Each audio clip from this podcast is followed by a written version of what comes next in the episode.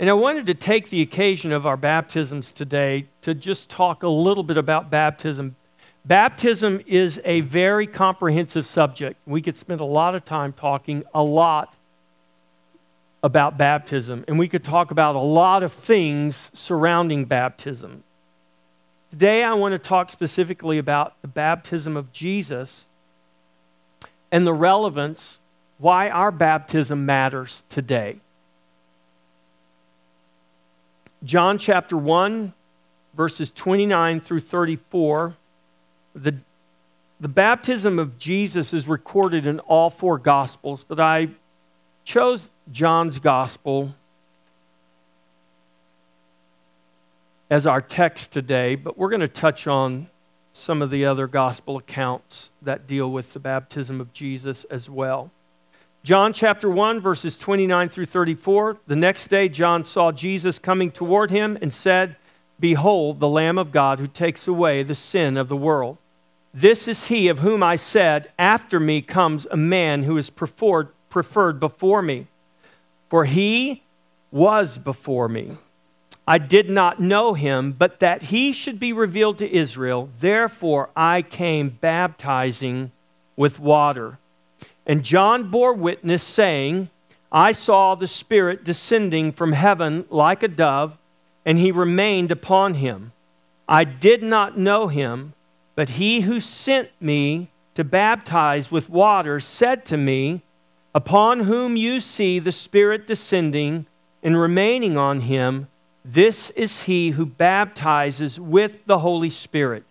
And I have seen and testified that this is the Son of God." The word of the Lord. Father, we thank you for your word. We thank you for the gospel of Christ. We thank you for the good news that the Lamb of God slain before the foundation of the world has come, and Jesus, the Lamb of God, has taken away our sins. Father, we confess that there is no way for us to cleanse ourselves, to redeem ourselves. It is only by your grace, through faith in Jesus, that we can say with confidence that our sins have been taken away. And we thank you today for that grace.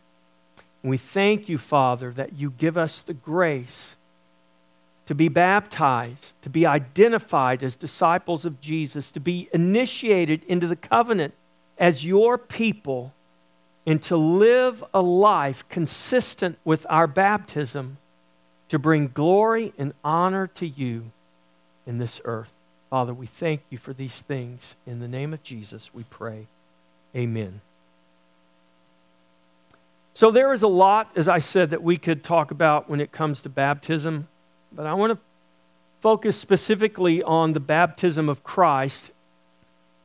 And I want to also talk about our own baptism. We're going to baptize an adult today, and we're going to baptize an infant today. And we are a church that believes in paedobaptism. We also believe in paedocommunion. That means we welcome children to the waters of baptism, and we welcome children to the table of the Lord for communion. And we do that because we believe, and I know our belief is not the same as everyone's belief, and there is a diversity of belief even within this congregation, and that's okay.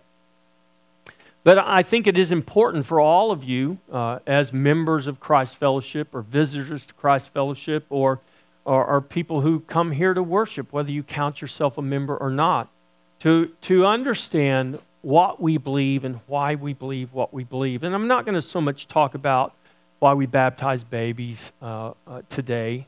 That's not really the topic of my message today, but I do want us to make sure that we understand whether we were baptized as infants or whether we were baptized as adults. I was baptized as an adult.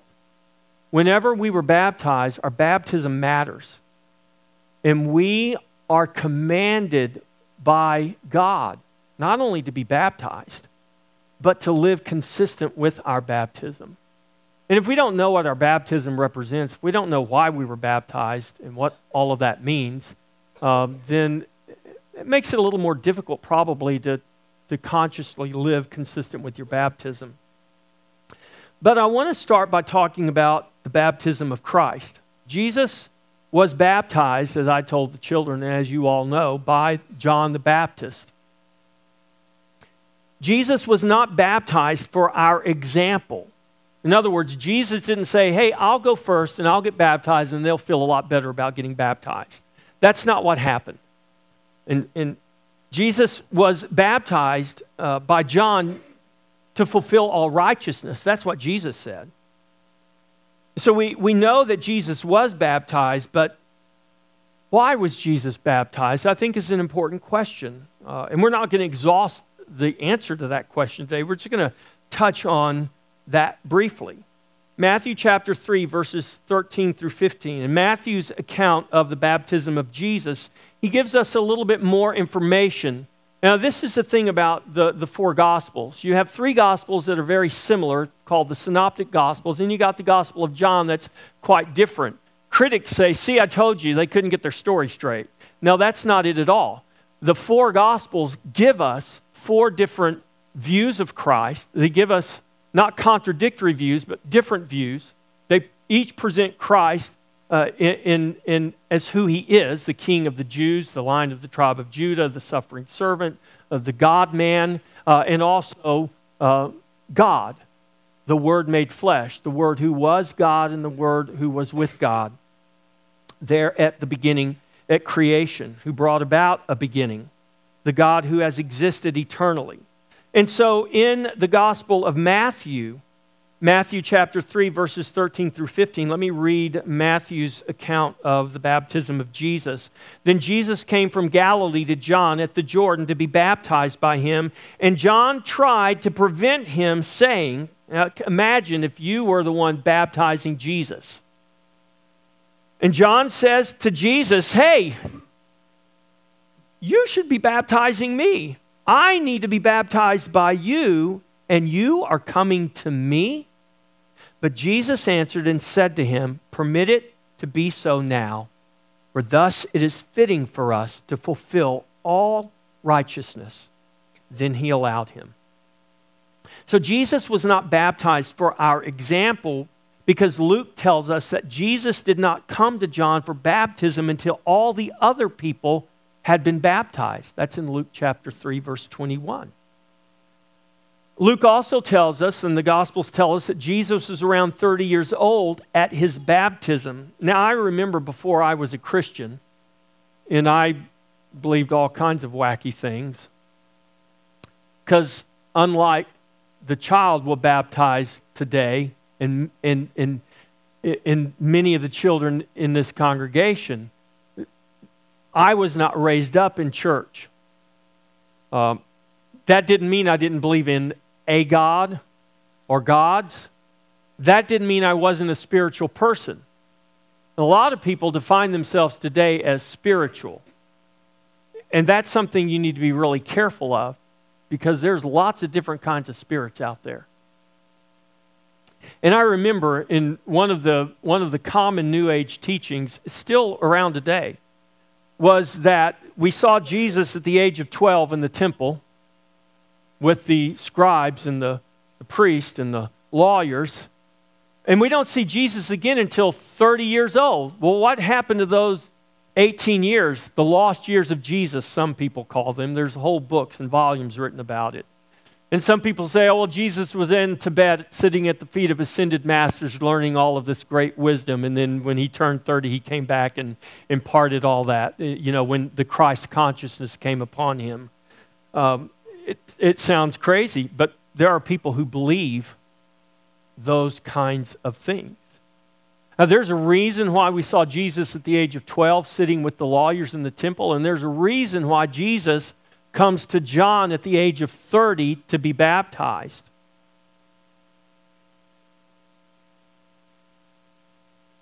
Now, remember, I said Jesus, his baptism wasn't our example, in that Jesus wants all of us to wait until we're 30 years old to be baptized just like him. No, that's not the point at all.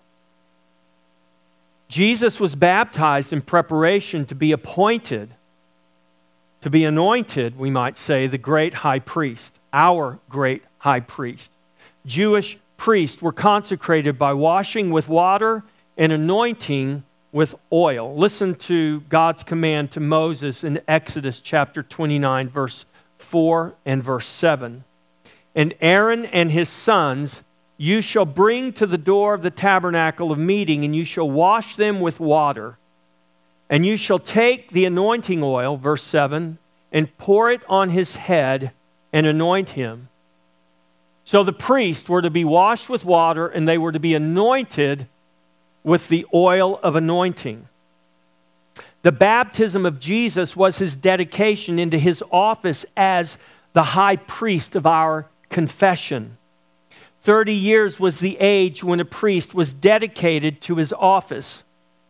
Jesus was baptized and began his ministry, Luke 3:23 tells us, around the age of 30. He was not younger than 30, but he could have been older than 30. But it's safe to say he was 30. So when Jewish priests were dedicated, water was poured upon their heads, and they were anointed with oil. When the Son of God came to the waters of baptism, he had water poured on his head by John as a sign or a preparatory step for the anointing of the Holy Spirit. The anointing oil poured upon the head of the priest foreshadowed the anointing of Jesus Christ, anointed with the Holy Spirit. God anointed Jesus with the Holy Ghost, the Bible says. The sign of that anointing was the Spirit descending as a dove and remaining upon him. And in his baptism, Christ fulfilled all righteousness concerning his dedication as God's appointed priest. So Jesus Christ is our great high priest. Now, if you are students of the Bible at all, there should be some glaring thing that you're wondering about right now, if you don't already know. Jesus was not a priest according to the order of Aaron or the Levitical priesthood, because Jesus was not born of the tribe of Levi. Jesus was born of the tribe of Judah. And this is a problem for Jews today who say there's no way Jesus could be a priest because he's born of the wrong tribe. Now, that's a whole series of messages in and of itself that we're not going to go into, but suffice it to say, God was well aware of which tribe Jesus was born into or from. Jesus was appointed high priest by God according to the order of Melchizedek and the power of an endless life. Now, in Genesis, when we are introduced to Abraham, there is this character that almost seems out of place. His name was Melchizedek. He was the king of Salem. And Abraham, coming back from rescuing Lot and defeating his enemies and had the spoils of war, gave a tithe, the Bible says, to Melchizedek, the king of Salem. When we come to the book of Hebrews, Hebrews tells us that Jesus is our high priest according to the order of Melchizedek. Melchizedek is introduced to us during the lifetime of Abraham, before the law was given to Moses, before there was an Aaron, before there was a Levi, before there was a Levitical priesthood in existence. And obviously, we believe that God does nothing by accident. That was by design, because Aaron and the priesthood that came as a result of through the tribe of Levi and through Aaron, the brother of Moses, that priesthood only foreshadowed the true priest and the true priesthood that would one day come to be through Jesus Christ. And you might remember, we might remember ourselves that we are also called priests of God in Jesus Christ. So Jesus was not a priest according to the order of Aaron or the Levitical priesthood. Jesus, the Son of God, was appointed by God to be the apostle and high priest of our confession. Hebrews chapter 3, verses 1 and 2, therefore, holy brethren, partakers of the heavenly calling, consider the apostle and high priest of our confession, Jesus Christ, who was faithful to him who appointed him, as Moses also was faithful in all his house. Hebrews chapter 5, verse 10 tells us that God, by God, Jesus became high priest, called by God as high priest according to the order of Melchizedek. So Jesus is called by God as high priest, not according to man or the lineage of man, but according to God, and as we'll read here in just a moment, according to the power of an endless life. Hebrews chapter 7, verses 15 and 16.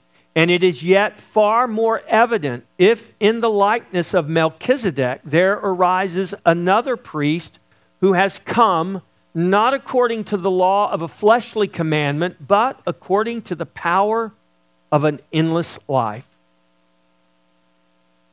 So as our appointed high priest, Jesus had to fulfill all righteousness. Therefore, John baptized Jesus with water, and God anointed Jesus with the Holy Ghost, or the oil of anointing. That's what the anointing oil foreshadowed in the priesthood under the Old Covenant. It was foreshadowing the oil, the anointing of the Holy Spirit. This is what John writes in his letter. He says, you have an anointing from God, and that anointing is the Holy Spirit. And we as believers, as the elect of God, as the regenerate of God, born again by the Spirit, we have the Spirit. We have been anointed by God.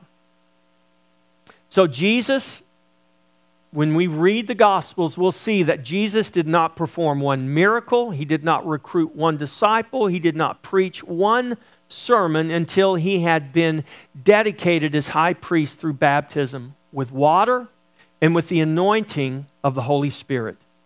It was after his baptism that Jesus began his earthly ministry. There is no record of Jesus doing anything related to ministry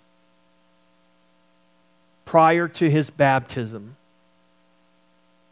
There's lots of speculation from lots of writings that are not the Scripture. And this is the importance of us staying with the Bible and not reading. It's okay to read, but don't build your theology around things that contradict the Scripture.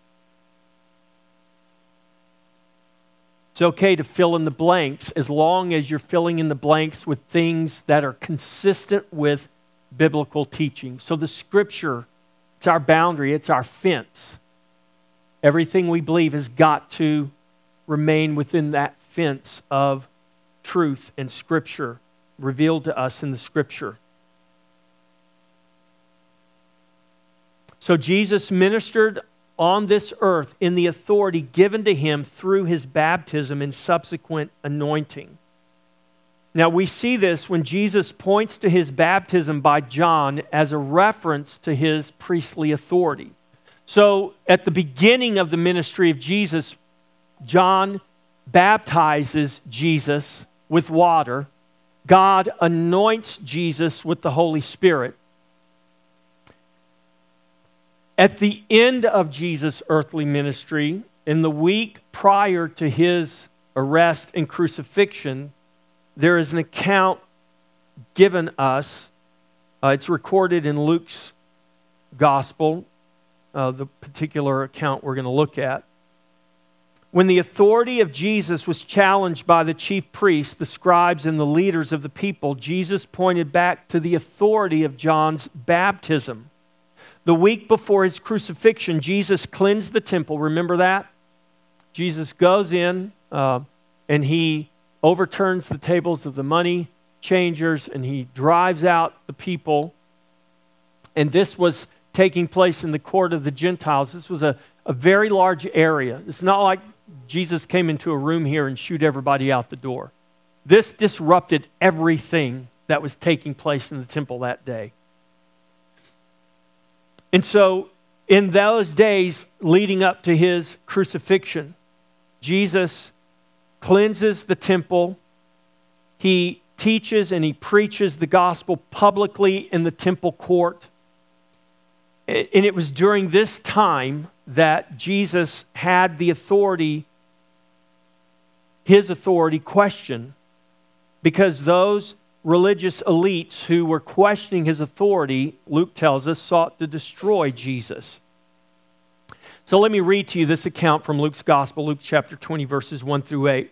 Now it happened on one of those days, as he taught the people in the temple and preached the gospel, that the chief priests and the scribes, together with the elders, confronted him and spoke to him, saying, "Tell us by what authority you are doing these things." Now this is after he's already overturned the money changers, run all of those people out.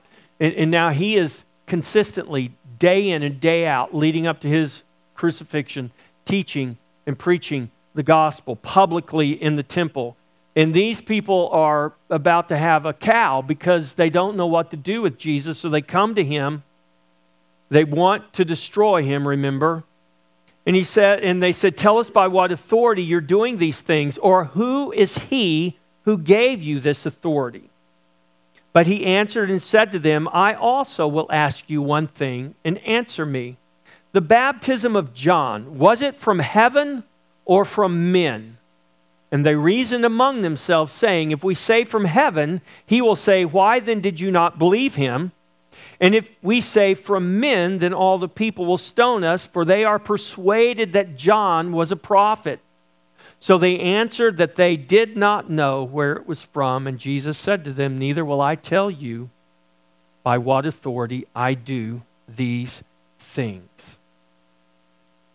All Jesus did during the course of his earthly ministry began with his baptism. John the Baptist recognized his own need for Christ, but Jesus knew that he had to fulfill all righteousness, and so be dedicated as God's appointed high priest. Thus, Jesus was baptized with water to begin his ministry.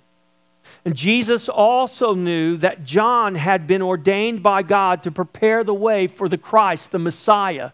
He was the one who went before to prepare the way. He was the voice crying in the wilderness, "Prepare ye the way of the Lord." So John had something he had to fulfill, and Jesus had something he had to fulfill. And this is why Jesus said to John, "Suffer it to be so. Baptize me, that we fulfill all righteousness." Mark chapter 1, verse 2, "As it is written in the prophets," speaking of John the Baptist, "Behold, I send my messenger before your face, who will prepare your way before you. The voice of one crying in the wilderness, 'Prepare the way of the Lord, make his path straight.'" John came baptizing in the wilderness and preaching a baptism of repentance for the remission of sins. And John knew that Christ must be revealed to Israel. Therefore, he came baptizing with water. Thus, he declares these words recorded for us in John's gospel: "I did not know him, but that he should be revealed to Israel. Therefore, I came baptizing with water." Jesus was baptized with water and received the anointing of the Holy Spirit as a sign of God's approval. Even the voice from heaven affirmed such. And Jesus walked in the authority given to him by his Father, and nothing would be able to stop him from fulfilling God's purpose. That was true then. That is true today. And as we walk in God's authority as disciples of Jesus, we need to know and we need to believe, we need to trust that nothing will stop God's purpose for our life and in this earth.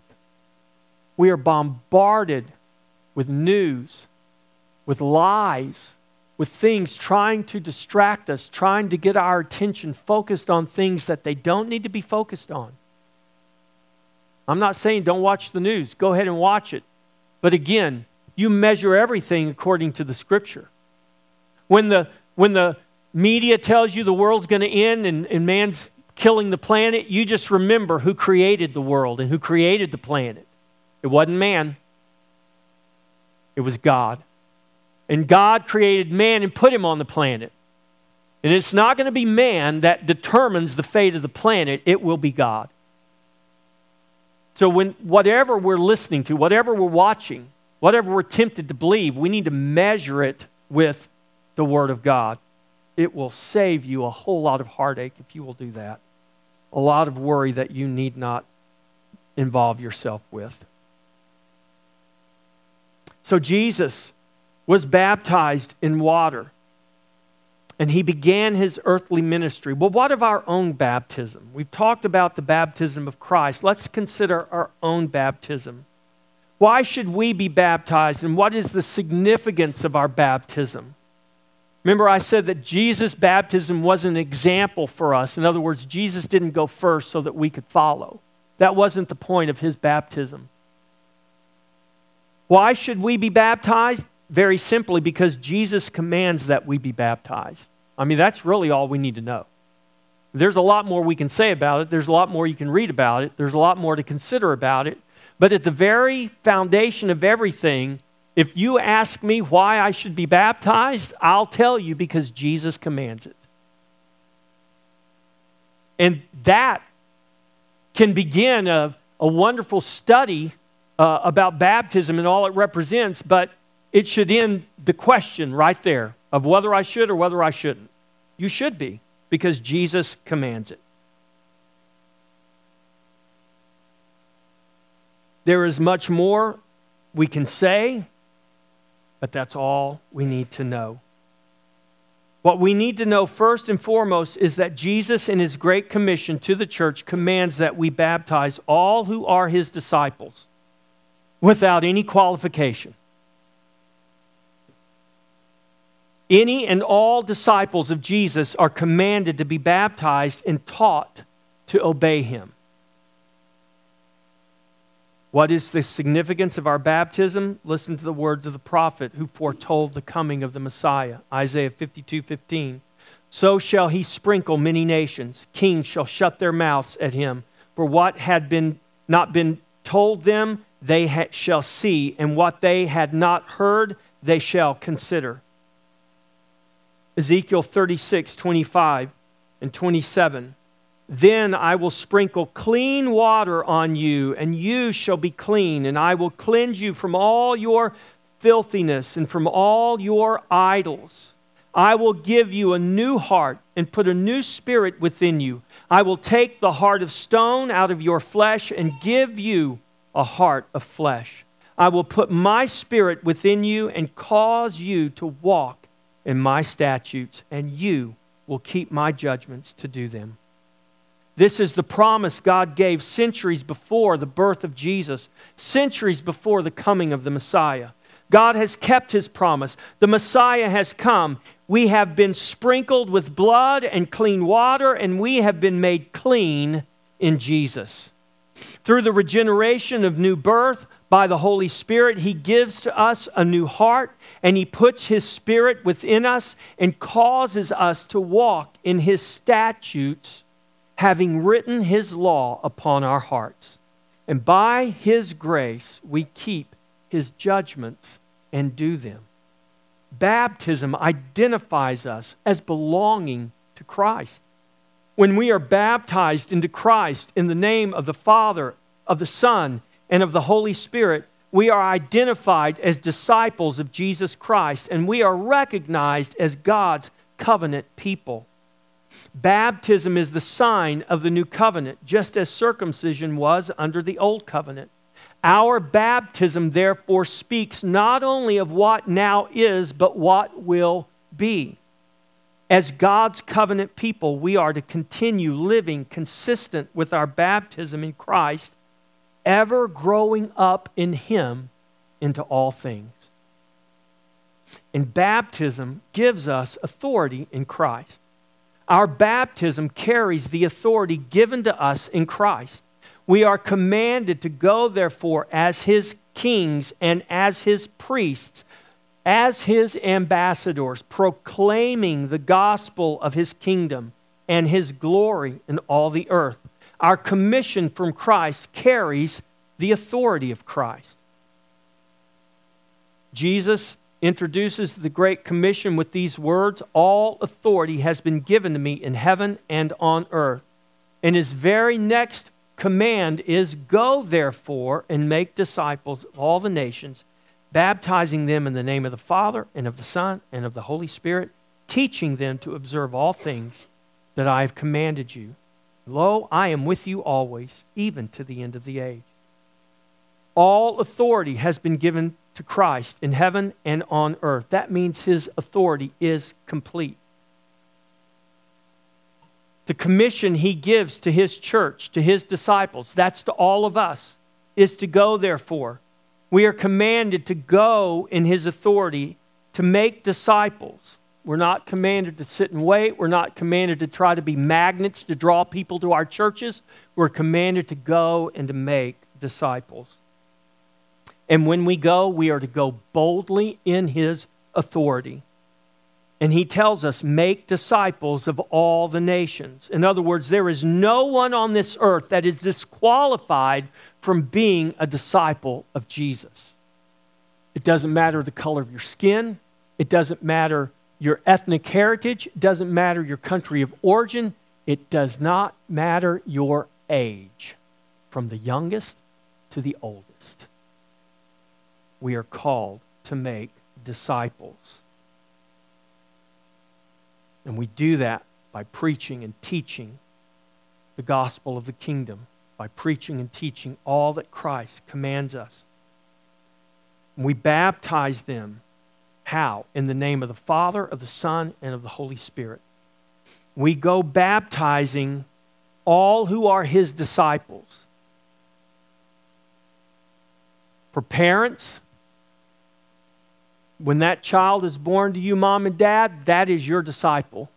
And Jesus commands you, I know there's disagreement on this, and I respect that disagreement, but this is why we baptize babies. Because your job, parents, is to disciple that little one. To teach them all that Jesus commanded, to raise them up, to grow them up in the fear and the nurture of the Lord. They are your disciples. And Jesus said, go make disciples, baptizing them and teaching them. And we're to do that young and old. Baptism is important. We teach them to obey all things that Jesus commanded. Those we baptize, we are to teach. What we teach them is found in the Word of God. We don't have to wonder what to teach them. It's right there in the Bible. We just go to the Bible, we go to the Scripture, and we teach them the truth as found in God's holy Word. Now, you want to, along the way, teach them algebra and chemistry and English and probably another foreign language too. You want to do that. You want to educate them as well. But you do understand, and this is why we have a classical Christian school, you can't effectively educate someone apart from Christ. If Christ is not the center of everything we are and everything we learn, then what are we learning? It's not going to last. It's not going to stand. And we know that is true because we see what's happening in our very nation right now. And if you don't understand, it's a product of the government school system that has for generations now indoctrinated our children to become socialists, Marxists, communists, and godless, most importantly. That's not by accident. You can go read in black and white. They laid it out over 100 years ago what they planned for the public school systems, and they didn't try to hide it. We just didn't believe they could actually accomplish it, but they have. So Jesus says, when you make those disciples, when you baptize those disciples, you teach them to obey all that I have commanded. And then he promises, lo, I am with you always, even to the end of the age. As we go obeying Christ, his promise is that he is with us always. That promise provides great comfort, or it should provide great comfort for us today. Just as Christ boldly walked in his priestly authority, so should we. For he has given us his name and his authority to make the gospel of his kingdom known to all. We are to baptize with water because we are baptized with the Spirit. John baptized with water, but he spoke of one who would come after him and baptize with the Holy Spirit. Our baptism with water is not just a picture of our cleansing, but it's a picture of our anointing. And when we are baptized into Christ, we are baptized into his body. Our baptism in water speaks of our baptism by one Spirit into one body.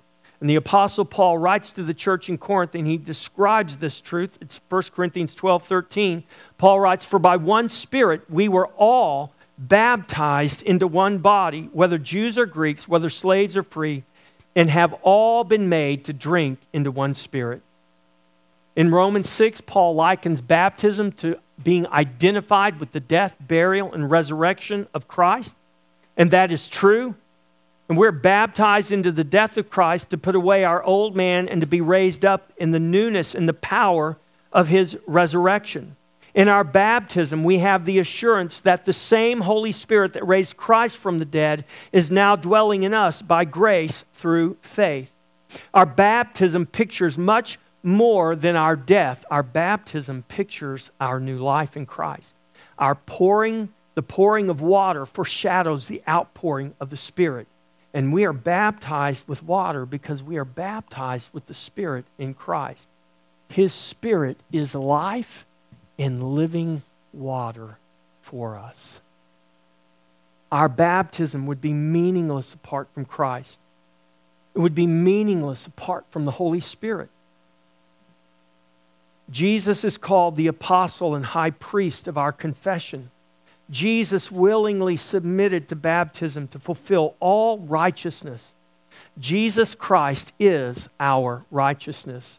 And as his disciples in baptism, we obey his command and we continue teaching all to obey all that he has commanded. Amen? Let us stand. As we have gloriously witnessed two men, one man and one young man, very, very young man, initiated into the covenant community of God, as we have considered baptism and the command of Jesus to make disciples and to baptize them and to teach them, we must be reminded of our own baptism. And very often people will ask me, well, if I get baptized as an infant, how can I remember my baptism? That's like saying, how can I remember the exact moment I came out of my mother's womb? You don't, but you know you did because you're here. Even if it is written on a piece of paper somewhere, it's still an estimation. And the point is, we raise our children, we raise our disciples, whether they're baptized as infants or whether they're baptized as young men, young women or old women, we raise our disciples to live consistent with their baptism. Our baptism means something. It's important. It is our identity. It is our declaration that we identify with Jesus, that we are his disciples. And not because we carry a card around that proves we were baptized, but because we carry a life around that should witness that we have been baptized. That we have within us the glorious life of God, the life of Christ through the Holy Spirit, and that Spirit in us is our life. And the fruit of that life in us is to be seen, is to be tasted by the world around us. And that is how men will know that we are baptized into Christ, because our life will give witness to it. So church, go and give witness to Christ. Through your life, through your words, yes, but through your life, in word and in deed. And we live in a world that needs it more now, or as much now as ever before. Amen. Now to him who is able to do far more abundantly than all we ask or think, according to the power at work within us, to him be glory in the church and in Christ Jesus throughout all generations, forever and ever. Amen. The Lord be with you.